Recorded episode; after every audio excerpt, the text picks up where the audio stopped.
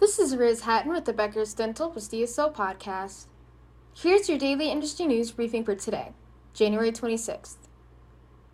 First, Affordable Care has opened an affordable dentures and implants practice in Spring, Texas. The practice is owned by Dr. Thomas Kennedy, according to a January 25th news release from the DSO. The practice is the first one Affordable Care has opened in 2023. Affordable Care supports more than 400 locations across 42 states under the brands Affordable Dentures and Implants, DDS Dentures Plus Implant Solutions, and Advanced Dental Implant Center.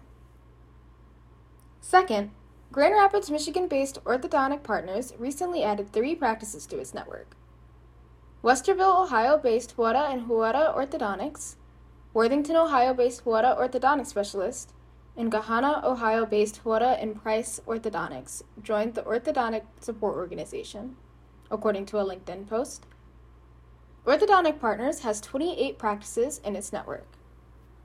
If you would like the latest dental and healthcare industry news delivered to your inbox every afternoon, subscribe to the Becker's Dental Plus DSO Review e newsletter through our website at www.beckersdental.com.